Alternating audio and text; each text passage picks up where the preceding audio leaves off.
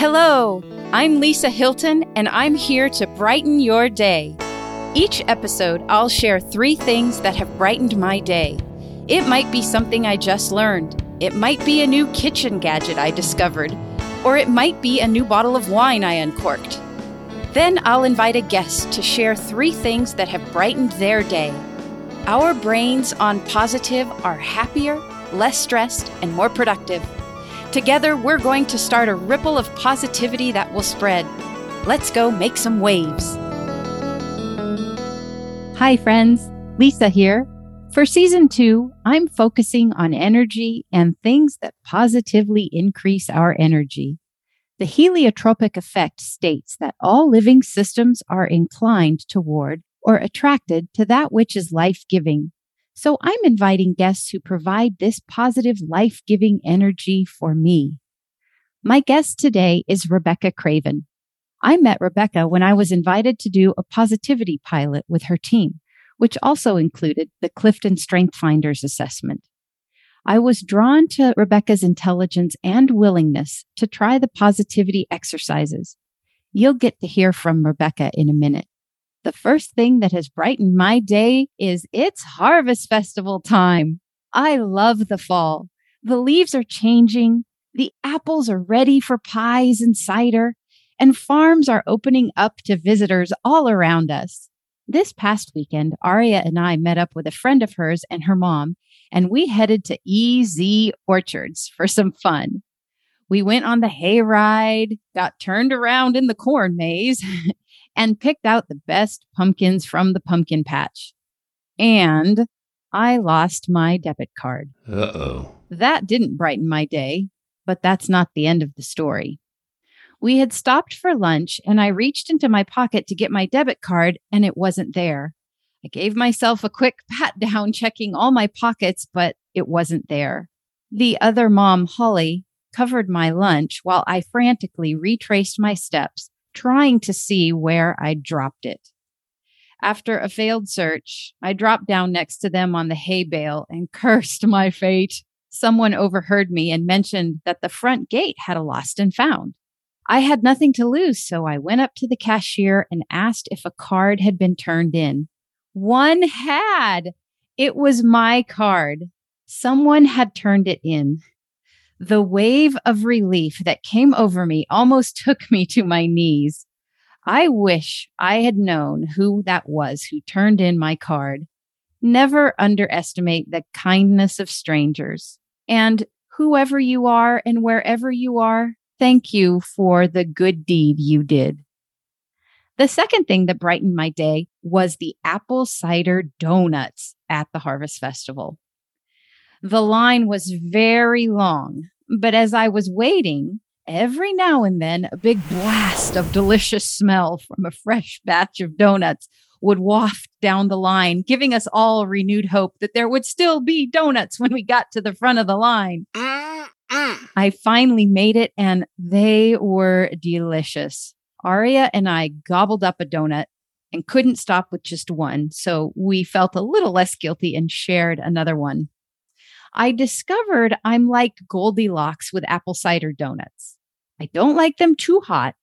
I don't like them too cold. But if they've sat out for just about an hour, they are just right.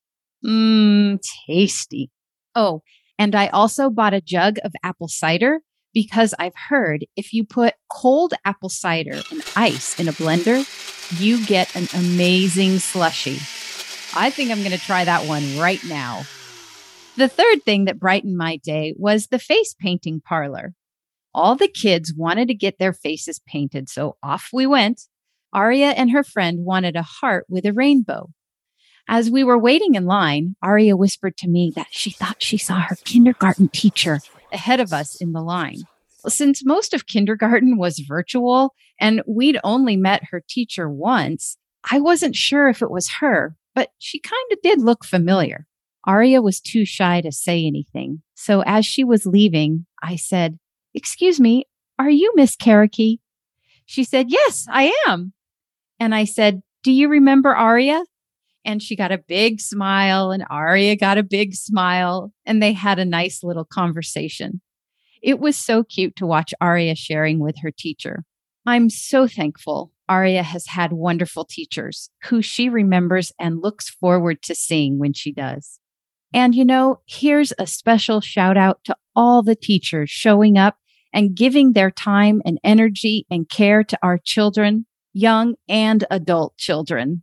You matter, and we are grateful for you every day. And because we knew you, we have been changed for good. My guest today is Rebecca Craven. Rebecca is a data architect and senior business analyst with Business Oregon. A career technologist and public servant, she has been working in the technology field for over 15 years and began her career in the startup tech world as a natural language model programmer, building first generation assistive virtual agents, some of which are still out there today. She is especially passionate about the intersection of privacy and technology in the public sector and how we can more effectively communicate with each other about big technology concepts and create higher levels of digital literacy. When not at work for the state, she also studies and teaches at Portland State University, where she is a PhD candidate in public affairs and policy. Welcome, Rebecca. Thank you so much for having me, Lisa. Really happy to be here. Before I ask you about the three things that have brightened your day, I'm really curious what an assistive virtual agent is or does. Can you explain that to me? Sure. Uh, so, assistive virtual agent is a really fancy way to say chatbot. Basically, for a few years, I, I worked on some of the sort of early versions of Siri, if you will, uh-huh. um, but but little assistive agents on uh, websites that typically have FAQs uh, and instead of going to a flat FAQ page, you can uh, put in a question and interact with a virtual persona that I helped build. Oh my goodness.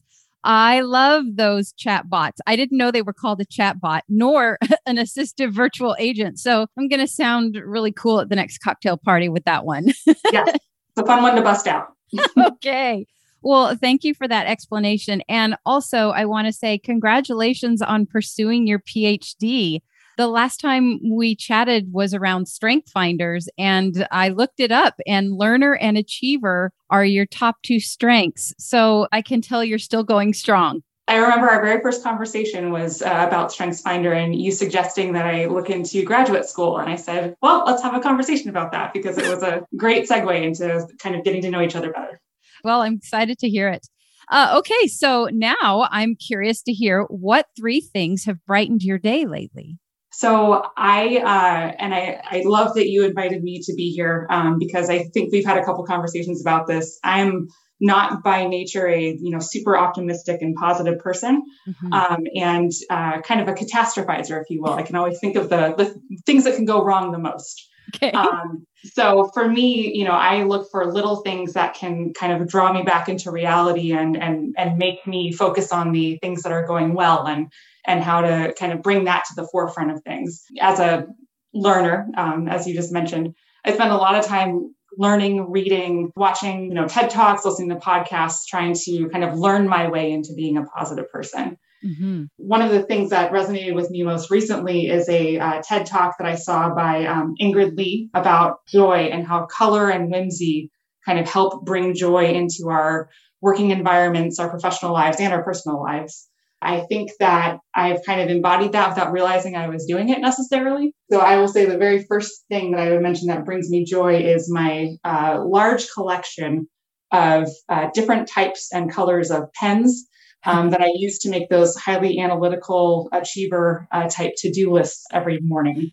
I love picking a color that resonates with me for that day and bringing that kind of uh, bit of additional color and joy into even the most mundane tasks like making a to do list. I love that. Okay, so I have to ask, what is the color for today? Very bright green. that is so cool. So, full disclosure here, you did, you sent me the TED Talk. And so I watched it before our conversation. And I love the idea of color and whimsy and things that attracted us when we were children, that mm-hmm. helped us want to play, that engaged us, that made us want to be in that space. I I love thinking about that and I'm I am so curious what would happen if we could have some of those cubes in cube land and if we could change the color of the cube wall or if we could add some, you know, balls that are hanging from the ceiling in different colors or put up a mural. Have you done anything? I know you're you're working remotely right now, but have you done anything in your workspace to show this sense of play or whimsy or fun?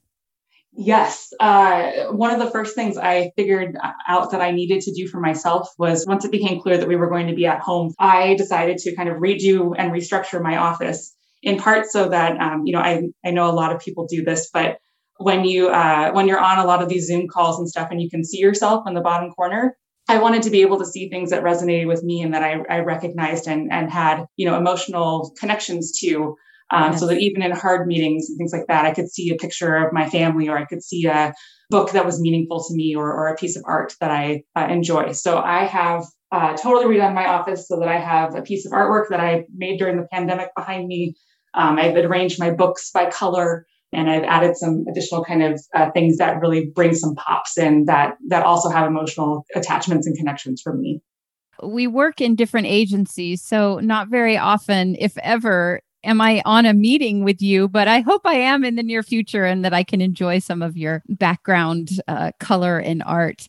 And I also want to say, Rebecca, I love that you're honest and saying, you know what? I don't always want to see the good, or I don't always just naturally see that. And I think about what could go wrong.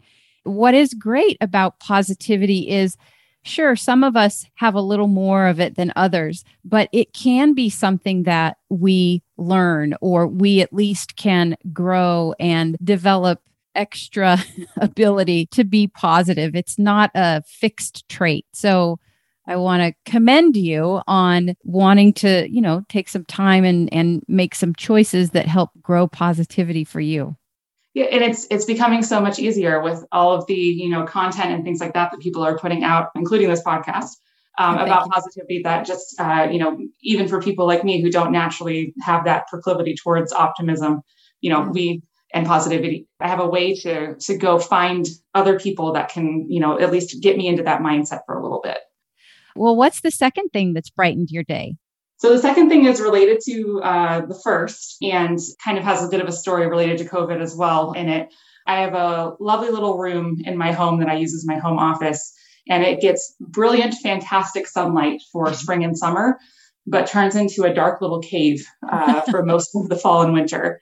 And so uh, last year around this time, I realized I needed a floor lamp because the overhead light was going to drive me crazy if I had to have that on all the time for the entire fall and winter. Mm. And I had to go to Lowe's to get batteries. And while I was there, um, a lot of the Christmas decor was out already. Yeah. And I thought to myself, you know what? Instead of getting a floor lamp, I see a very attractive hot pink Christmas tree over there. um, I'm going to get that instead. And not only is it going to give me that pop of color and that bit of light that I need, but I bet that that is going to be a really fun thing to have in my background for a while. Uh, and uh, will at least be a conversation starter. And it totally did that. I, I had a couple of um, standing meetings with some folks that always were really contentious and brought out a lot of you know emotional reactions and things the very first time I had those standing meetings with that Christmas tree in the background in the middle of October, people were giggling. Uh, it, it, brought out all kinds of conversations. There was a lot of personal connecting happening. Um, it was kind of magical, honestly. That is fantastic. So I have to ask is it actual, like the branches are hot pink, or is it just lit with bright pink bulbs? It is hot pink tinsel. that is incredible yeah, it gives you a lovely glow because it's kind of that sort of soft pink light. And yeah, it's it's a great conversation starter. It is almost hot pink Christmas tree season because it's it's turning fall. So I, I need my big light source again. It's giving me joy just sitting next to me, but will be even more joyful once it is actually up and lit after this weekend. It is giving me great joy just picturing it. And I'm sure it's even 10 times more interesting and exciting than what I even have in my mind. So good for you. Okay, what's the third thing that's brightened your day? I'm going to have to go back to my uh, favorite movie character, Elle Woods, with this one. Oh. Um, and uh, as she said, exercise makes people happy. My my third thing that is brightening my day is that my husband and I have committed to a exercise program as part of the at home uh, gym that we've set up. Um, and so I have my little bike that I go out and do 30 minutes on every day, and it gets my endorphins going, and endorphins make you happy. So my third thing is that commitment to getting some blood pumping in the mornings and, and getting that endorphin rush and uh, being able to, um, you know, share that with someone I love and bring that into uh, my professional life as well. There is so much research around how exercise can help even more than therapy, than a lot of medications to just be able to exercise uh, the endorphins and how it cues in the happiness traits. Uh, it's incredible. So, just humor me for a minute. I'm imagining that if Elle Woods had an exercise bike, it would probably be bright pink, much like your Christmas tree. It would probably have a seat cover that was really like foo foo. I don't know. It would be like the the plush kind of of seat cover, or it would have fringe or something on it. Um, and then you would be working out in really bright, wonderful uh, spandex tights. yes, is, exactly. is my image at all in the ballpark? yes, one hundred percent. I do try to keep the color and vibrancy going wherever I'm at. That is definitely something that I have tried to incorporate into even a simple old exercise bike. I love it. This has been such a pleasure to get to talk to you and hear what has brightened your day. So, thank you so much for taking time out of what I know is a very busy schedule to be a wonderful guest on my podcast. And thank you again for brightening my day. Thank you, Lisa. I really enjoyed it. And I'm really looking forward to hearing more of your guests in the future. Thank you for tuning in to Brighten Your Day. To be a guest on my podcast, email me at hiltonlisab at gmail.com. That's Hilton with a Y. Special thanks to Clark Hilton for post production, and special thanks to Chris Jones for composing the theme song.